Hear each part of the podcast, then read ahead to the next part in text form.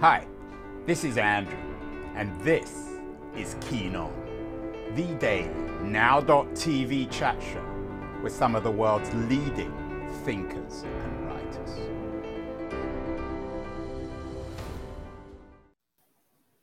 Hello, everybody. It's June the 23rd, 2021, in California. COVID seems to be over here. We're allowed to go out again. We don't have to wear our masks.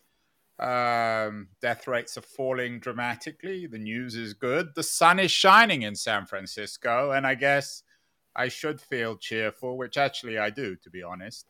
Um, but external, internal um, symmetries don't always work. Just because the news outside is good shouldn't necessarily cheer us up.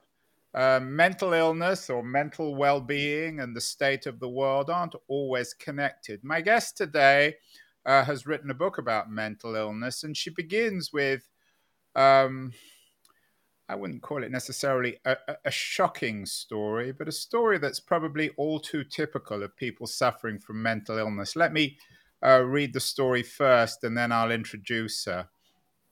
Um, and she writes uh, in her introduction Let me paint a picture of an idyllic life. It's my life, in fact, when I was 20 in the summer after my second year at university.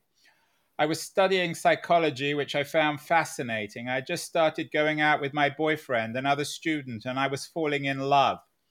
I had a great summer job as a swimming teacher. I was close to my parents and my brother. I had a lovely bunch of friends both at university and at home. From the outside, my life that summer was incredibly easy, hopeful. But on the inside, I was unraveling. You can imagine what's to come. Um, and, and, and she writes, um, I was in Turkey when everything came undone on the first night of a week long holiday with my three best friends. The problem had been brewing for a while. I'd been feeling low for months, and on, but on that holiday, a switch flicked in my head and I suddenly became much, much worse. Walking back to our apartment after a day at the beach, seemingly out of nowhere, I began to feel like I couldn't breathe. My thoughts became dark and opaque. Um, we found a doctor, and he said to me in broken English, perplexed, Why are you crying? Uh, I guess why are you crying might be in, in some ways the the subtext for a book. Um, by my guest today, Lucy Foulkes, Losing Our Mind, why, uh, what mental illness really is. Uh, Lucy, that's um, enough of enough of me, more of you. Um, your book isn't about yourself. You make it clear it's not a an autobiography of your own mental condition, but you you choose to begin with that. Um, tell me a little bit about that experience of what it actually felt like to, on the one hand, rationally know that you had every reason to be cheerful, and on the other, to be deeply depressed? Well, I think it was a very interesting demonstration to me that um, mental illness can be quite detached from any external um, problems or difficulties, exactly what you just said at the beginning. Um, as I progressed my way through my academic career and reading the book, I have a much better understanding that mental illness often does occur, um, you know, in the face of immense stress. But my experience was um, a clear lesson that, that that isn't necessary, and you know that that idea of what have you got to be depressed about is um, uh, is totally the wrong way to think about depression and mental health problems. Uh, Lucy, you, you're right. When this happened to me in 2008, uh, no one talked about mental illness. The doctors and psychologists I saw told me it was very common, and they saw lots of patients with depression and anxiety, especially young people like me. Um, what, what's the difference? And, and, and there's a lot in this book about it about um, mental illness and depression and anxiety. Are they the same things? Uh, you talk about a continuum uh, between these things. So, depression and anxiety are officially distinct mental disorders. There are various different versions of each of them. Um, but you get a lot of overlap. So often, if you have one, you're more likely to have the other. Uh, and they're both, uh, as you say, on a continuum so that you don't get a group of people with anxiety disorders and a group of people who have no anxiety at all.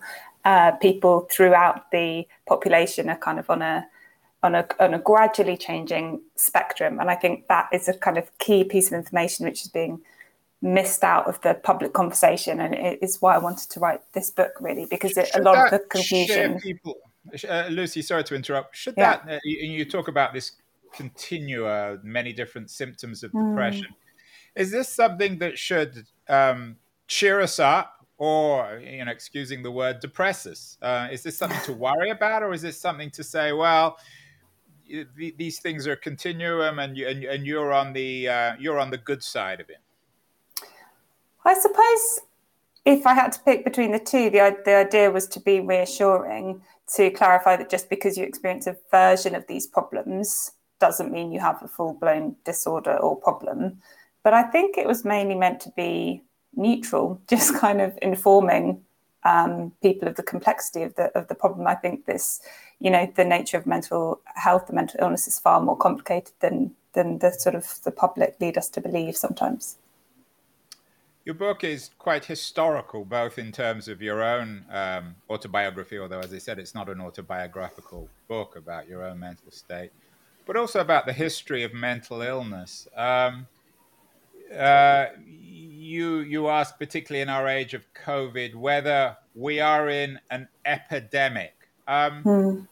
What's your analysis? Not so much of COVID. I do want to come on to COVID later, but perhaps in terms of, shall we say, the early 21st century. Are rates of mental illness rising over the last 20 years? So, um, reports of mental health problems and mental illnesses are increasing, definitely. So, when you ask people in questionnaires, um, you know, how anxious are you? How depressed are you? Um, do you self harm? There's certainly um, have been lots of reports of increases. Um, but firstly, often not as severe as language like epidemic might lead you to believe. And secondly, what I lay out a lot in the book is that just because you see an increase in questionnaires doesn't necessarily mean that that things on the ground are actually getting worse. So they might be getting worse, but it might also be that people are just more comfortable talking about it now, and that's a good thing. So it sort of accidentally inflates the problem, but actually it's just that people feel more comfortable talking about it, which is good. Um, but the third kind of more interesting problem that's probably happening in parallel with the other two is that people are now more readily interpreting very mild problems as things that uh, you know we might to have called um, a symptom of anxiety and depression. So I think all of those three things are contributing to this sense that we're in a mental health crisis or epidemic, even pre-COVID, and it's impossible to kind of completely untangle those those three those three explanations. I didn't have a stu- I didn't have the stomach to prepare a slide of the British royal family. They're too annoying, but um, they are a, a, cultural and social barometer. Do you think the fact that part of the royal family, at least, seems to be very transparent, perhaps ov- overtly transparent about their own mental health or illness, reflects the, the changing culture surrounding mental illness? Yes, I think they probably reflect it and they're probably causing it to some extent because they have such huge uh, influence. You know, they, they set up um, big charity campaigns to do with mental illness here. Um, and are now talking, um, you know, Prince Harry, especially talking very openly about his own um, mental health experience. Um, so, yeah, I think it's probably slightly circular. They've contributed to it um, and are, are now kind of feeding off it themselves. What about the impact? We talked a little bit about this of uh, of COVID uh, since in, in the last couple of years since uh, since COVID exploded in the world uh, mm. in March of last year. Uh, there's been all sorts of articles in the media about the impact of COVID on mental health, on isolation. What's your sense of how it's affecting the mental health and the mental um, illness of, of people generally? Well, you're you're right that the kind of this the second that it landed, there were these projections about you know that there was going to be a second epidemic, uh, in terms a second second pandemic in terms of mental health problems and a, you know tsunami of mental health problems, etc. Um, what we know so far, it's partly reassuring. I think it's not as bad as a lot of people projected it would be. Uh, kind of on average, lots of adults' mental health haven't changed at all. Some people's mental health has improved for all sorts of interesting reasons. Um, some, it seems that some people who were more vulnerable to start with, particularly in terms of um, people um, in poverty or in more vulnerable uh, economic situations, um, their mental health has been more badly hit. Um, but we don't, we're still in it. I think, you know, there's some, we don't really know what the long term consequences are going to be for mental health. What about anxiety? Um, uh, how, how uh, how is anxiety connected with disorder? Uh, social anxiety, cultural anxiety, but particularly personal anxiety, seems to be something particularly prevalent in young people in, in 2021. Um, is the idea of anxiety a, an early 21st century concept, Lucy? No, I think it's. Uh, I mean, yeah, the the messy thing about anxiety is that it's an emotion um, that we all experience, and just, it's a um, feeling um, of. I mean, it's way beyond what you experienced in Turkey. It's a feeling of what of uh, of, of, of sort of mental insecurity. How would you describe anxiety? Well, yeah, and again, it depends when we talk about anxiety as a kind of transient emotion when you're um, stressed or worried about something. Uh, yeah, kind of unpleasant cognitive physiological state of being kind of keyed up. Um, but when that becomes pathological and problematic is when you're experiencing uh, that state all the time and you cannot control it and it becomes overwhelming. Um, yeah, it's more severe, more chronic. Um, that it's a continuum, but to me, those those two extremes are very different. I know what and the kind of temporary emotion of anxiety feels like, and I also know what the clinical state of anxiety feels like, and they're very different experiences. Uh, you write about the history of what you call social anxiety disorder. Very briefly, what is this history in, in medical terms and in broader terms, in terms of the population? Well, so this is interesting. So, social anxiety is anxiety related to social situations. So, being extremely worried about how people judge you um, and what people are thinking about you. Um, that as a concept has has probably existed as long as um, you know humans have existed, but we've just called it different things.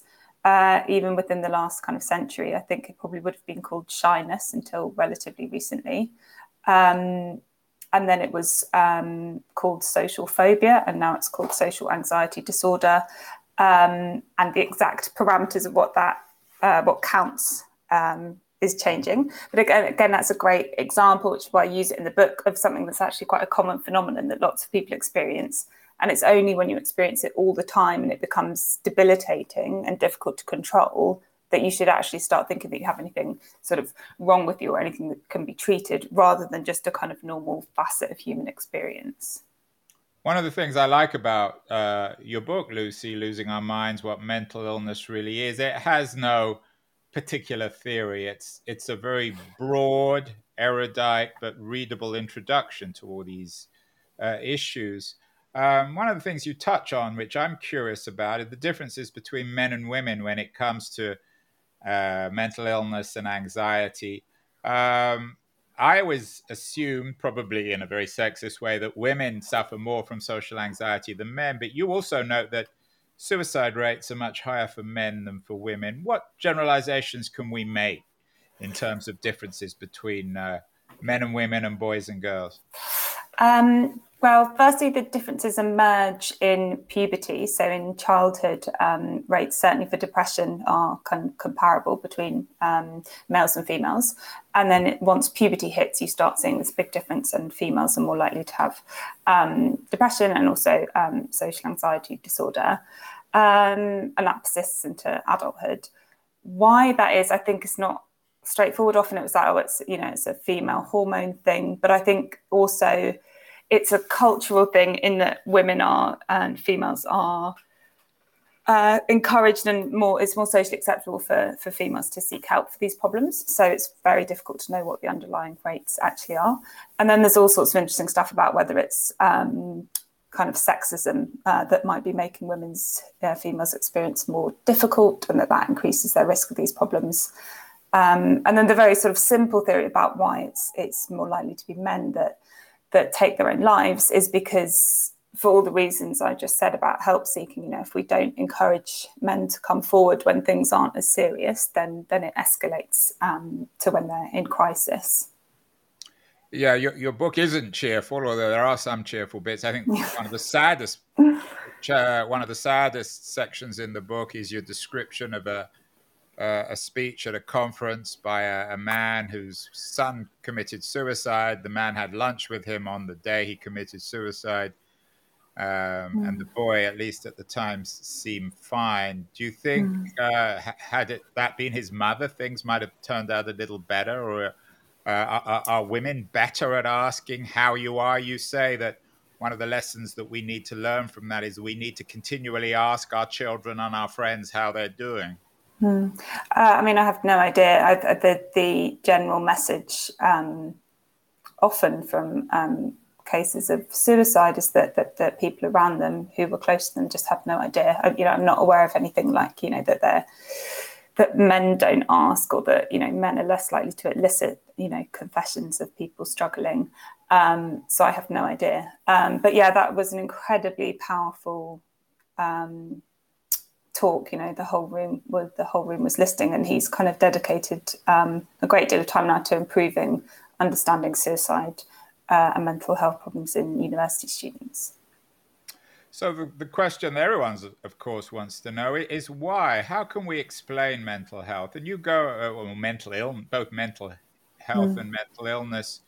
Uh, you have a section on DNA, you sound you, you write within every living being. DNA is the cookbook for how to make that specific person or creature or plant.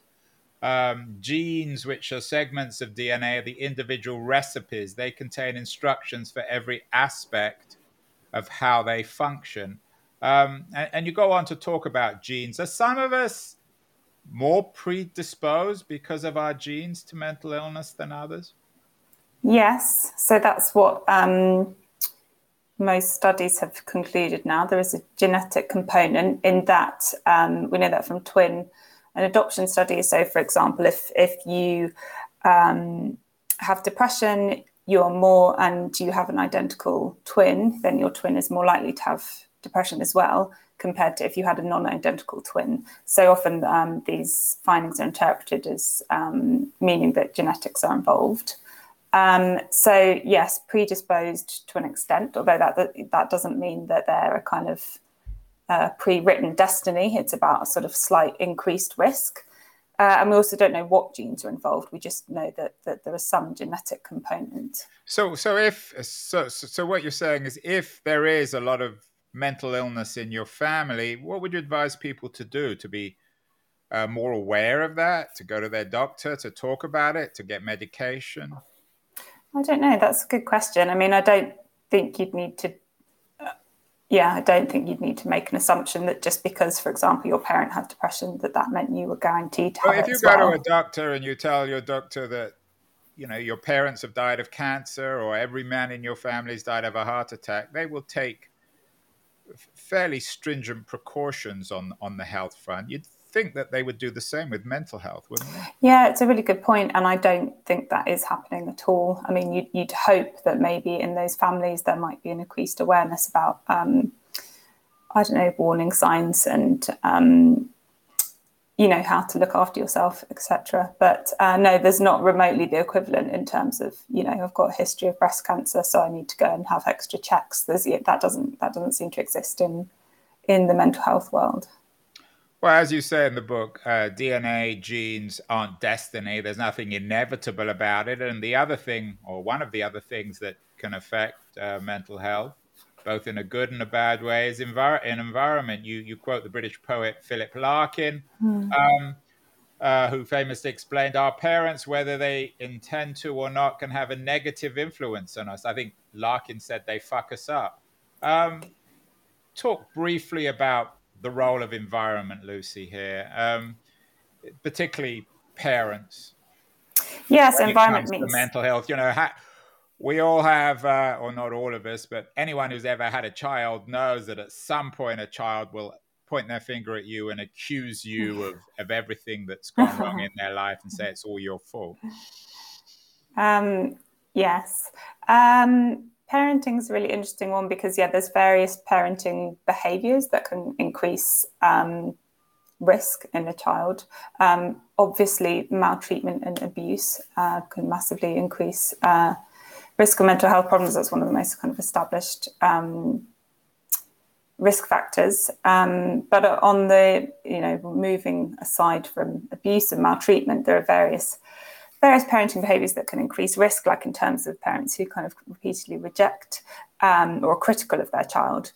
Um, but the slightly messy thing about parenting is that the people um, who are parenting you also gave you your genes, so it's really hard to tease apart what is parenting and what is um, what is genetic influence.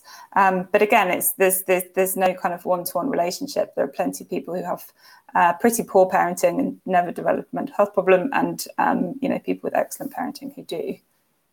How do you think um, being a parent affects mental health? Has there been a lot of research on whether or not parents uh, are, are, mentally um, healthier than people who don't have children? Yeah, it's a good question. I think um, I don't know enough about it to know that. I know there's certainly been lots of um, increasing research into the kind of immediate postnatal period, and also an increasing understanding that the process of becoming a parent can affect fathers as well that have previously kind of been neglected. Um, in terms of on average, do parents enjoy better mental health than uh, non parents? I don't know. I'd need to investigate that. You say that um, the most useful theory of mental illness you've come across is what you call the network theory of mental disorders. Um, what is that? What is the network theory of mental disorders, Lucy? So it's the idea that there's no kind of one single level of explanation which is useful. So often there tends to be a kind of um, bickering between the people who think it's an environmental cause and the people who think it's a biological cause. Um, and what I liked about this theory was that it's a, a recognize, uh, uh, recognizing that the factors that contribute to your risk of mental illness are like a kind of uh, web of interconnecting symptoms, some environmental, some biological, and they kind of um, knock, have a knock on effect uh, with each other. And not only biological um, and cultural, but also uh, age related. You have a section on adolescence. Yes. And you also have a section, the inevitable section on social media. Mm. Uh, talk briefly about uh, adolescence and, and, and, social health uh, and social media. And these are, of course, connected because social media, or the assumption in broader media is that social media has had a very bad impact on young people's mental uh, health. Yeah, it's really fascinating. Actually, I, I, wanted a chapter on it because there was so much discussion about the impact of social media pre-pandemic. That was the kind of um, public enemy number one. I feel like since the pandemic has hit, people have kind of forgotten about it and they're worried more now about the impact of the pandemic. But yeah, my um, viewpoint on social media is that it's not kind of wholly bad for your mental health. It's not it's not wholly good for your mental health. It depends what you're doing on these phones. Um, it depends, I think, most importantly, who you are anyway, what's happening outside your phone.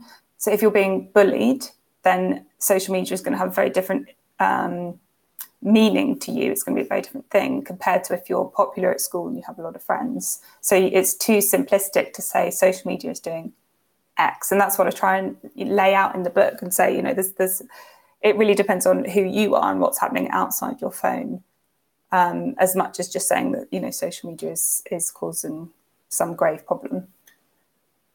Lucy, I complimented the book, uh, Losing Our Minds What Mental Illness Really Is, because you don't take very strong positions and say, well, mental illness is caused by this or that. But is there anything in particular in the book that you take a strong position on that um, that that that other experts might disagree with you on? Um, that's a good question. Yeah, I, I kind of feel like the whole topic there is no straightforward answer on any of it, and I don't I don't believe I can take a strong position, and that's exactly why I wanted to write the book because I, I don't think it is straightforward and it's tempting to. But you're an expert. I mean, you're. Uh, uh, I mean, you're not someone who's just stumbled on this. You're not a journalist. You've spent your career studying this stuff. Yeah, so that so that's what my expert conclusion is. I don't, you know, I, my. I think the less expert viewpoint is to say, you know, social media is harmful for mental health, or social media doesn't cause a problem at all. So I think actually my yeah, my the more I read, the more uh, nuanced my viewpoint becomes, and and I yeah, I, I kind of resist the idea of taking a strong viewpoint. I guess I guess the thing I feel most strongly about is that we need to accept that it's complicated, that it's a spectrum, um, that these these you know mental disorders aren't entities that exist in the real world. They're things that we've we've named, and we keep changing the boundaries around them. I feel very strongly that that that's key to understanding the whole thing. But that's about as far as it goes in terms of my strong viewpoints. Because I, I, you know a million times more about this, but the, the one area that I feel strongly about is um, historicizing anxiety. You have a couple of quotes from other people um, in the book about the impact of 9 11 and the 2008 financial crisis and the housing market collapse and the subsequent recession. Um, uh, they were children when Lehman Brothers collapsed and the Great Recession followed. Uh, you and I are of different generations, but in your book, you talk about the terrible, tragic bombing in London where 60 people lost their lives. Uh, I grew up in the in the 70s, which were incredibly turbulent strikes, power cuts, cultural, political, civil war. I don't buy the idea of the early 21st century being any more turbulent, any more anxiety creating than any other time in history. What's your take on that?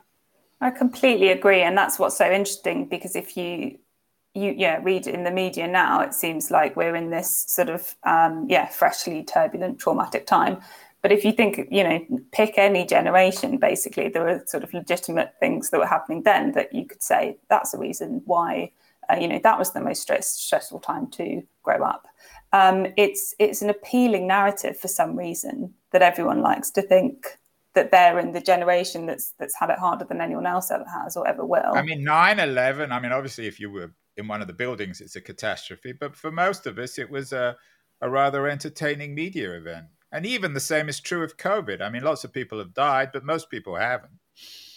Yeah, I think it's a really interesting point about COVID. Again, there's there's a sort of enticing narrative that we're um, you know we're in a sort of collective crisis. Um, plenty of people's mental health has not changed or has even improved, and it's like a dirty secret that people don't want to admit. So, someone said to me that they've been like they've actually quite enjoyed lockdown, and they said to me, it said um, it feels like survivor's guilt. You can't admit it. It's, it's, like the only acceptable thing to say is that, of course, everyone must be in crisis, and it, it's just it's not the case. It's just for some reason that's deeply um, appealing to, to talk about uh, trauma and crisis in a way that it's not appealing to say that we're actually okay. A lot of us. You write very sympathetically about therapy. You say therapy, when you find the right person, is a strange and wonderful thing, the most intimate, non intimate relationship you will ever have. We live in a, in a therapeutic culture. Uh, I know from my own kids that therapy, when I was growing up, it was unimaginable. I don't know if any of the people I knew had it, but they never talked about it. Now it's all these kids ever talk about. If you're not doing therapy, you're considered weird. um, are you concerned? I mean, is that firstly, is that fair or am I generalizing something that I don't know anything about? And secondly, should we be in any way concerned about such a therapeutic culture? Yeah, I mean, I think yeah, more people are having therapy now than they were in the past, and certainly in parallel, people who have it talk about it now and they didn't in the past. Um, I would only be concerned about it if it if it meant people no longer felt able to take ownership over their own um, problems that they that, that, they can take ownership of. You know, if, if, you feel like sort of disabled by the idea that that only a therapist can help you through any sort of emotional difficulty, I suppose that would be a bad thing. Um, beyond that, I think it's just a really um, helpful thing that a lot of people would benefit from. Actually, not not even just people with mental health problems. You know, people who are going through a divorce or, or grieving, for example. I think is is a powerful thing. Um, but yeah, it's a huge cultural shift. Um, you know, within within a generation. Your story ends well. Um, you end the book with your own mental health. You say, "I'm back in the apartment now. The apartment when you had." Um, in 2008, your uh, your your crisis. Uh, like some ghost of summers past, I can see my 20 year old self, my friends around me, trying to help. And I wish I could speak to her, to that girl, to me, which in a sense I think you do in this book. Hmm. Um, in terms of confronting mental illness, um, you talk, of course, about therapy. You also talk about the value of exercise and of sleep. Mm. Uh, talk about exercise, th- sleep, and therapy. In a sense, you've you've come up with a a, a network theory of um, of mental health. Is that fair? Yeah, that's interesting. I think yeah, it's a it's a, a network of solutions, um, some of which will work better for um, some people than others. Uh, some people, none of this will work, and I, I, I think it's yeah, it's a misleading message to suggest to everyone that the solution is just to you know get a good night's sleep. And you know, some people are just too unwell to exercise, for example. Um, but but I do, I am also an advocate of um, yeah, fairly basic things of looking after your body. Um, actually have a have a huge impact um, on how you feel psychologically. Uh, a few months ago, we had Roy Richard Grinker. You probably know his book, uh, Nobody's Normal How Culture Created the Stigma of Mental Illness. Should um, I'm aware up? of it. I've not. Uh, it's an interesting book. Um, yeah. Should we give up the word uh, normal? Uh, at one point in the book, uh, you say uh, language matters. Are words like normal not normal, worthless? Should we do away with them? Uh, it's funny. I actually don't think I ever use that word because um, of the sort of connotations of anyone you're excluding being abnormal. Um, in the sort of psychology word, we would say typical, like typically developing, for example. Uh, so I actually tend to not use that word at all. Um, but yeah, you broadly, the big question is what what is what is normal, what is common? I mean, just like for example, if everyone experiences a mental health, a mental illness in their lifetime. Does that mean that having a mental illness is normal? Uh, some people say that if it's that common, then we need to readjust the boundaries of what mental illness is, because by definition, it shouldn't be what's experienced by most people. Um, who knows what that word means? I, I, I tend to avoid using it. Well, well I'm going to use it, Lucy. Abnormal, yeah. uh, your book, uh, Losing Our Minds What Mental Illness Really Is, is abnormally good for anyone who wants not just an introduction, but a serious academic, but also lucid, coherent, very readable introduction. Congratulations in the book. Um, as uh, I know it's um, it's out in the UK. It's about when's it coming out in the US? January. I'm not sure the exact date, but yeah, January next year. Well, American readers perhaps can order it from Amazon UK or get it online, but it will be in American bookstores uh, in January of next year. Uh, as I said, an excellent book, Losing Our Minds What, Mel- what Mental Illness Really Is. It doesn't take any particular position, which I think is its strength. Uh, Lucy, you are in Walthamstow in northeast London at the moment. Uh, most famous, I think, for being the birthplace of the England captain Harry Kane uh, in this post COVID period where we're not quite sure whether we're going out. In addition to your new book, um, I was going to say Nobody's Normal. It's called Losing Our Minds. What else should people be reading? Um, I don't I don't read that much, which is really bad. I tend to um, yeah, I find a lot I find it really really difficult to find books that I like. Um, but there were a couple I was going to mention. Um, one that I read recently, and I, I wish I had read it before writing the book because I think it, uh, you know I would have quoted it a few times, which is um, Russ Harris, The Happiness Trap. which I have here. Mm, interesting. Oops. Um, which is, is about, happiness. Does he say happiness is a trap? Yeah, so he says that the, our sort of relentless pursuit of trying to be um, happy and positive all the time is not how humans were designed to be, and actually the the pursuit of it can um, can backfire and, and make us more unhappy. And it's based on acceptance and commitment therapy, which is a, is a relatively new type of cognitive therapy.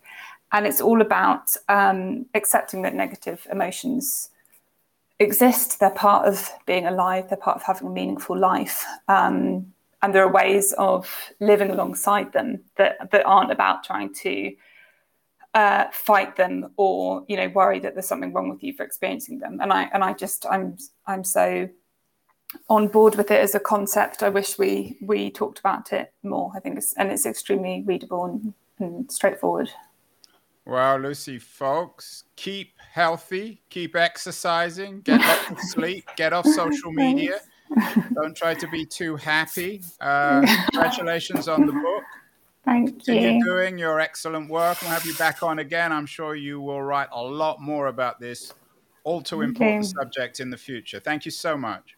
Thanks so much, Andrew. Thank you.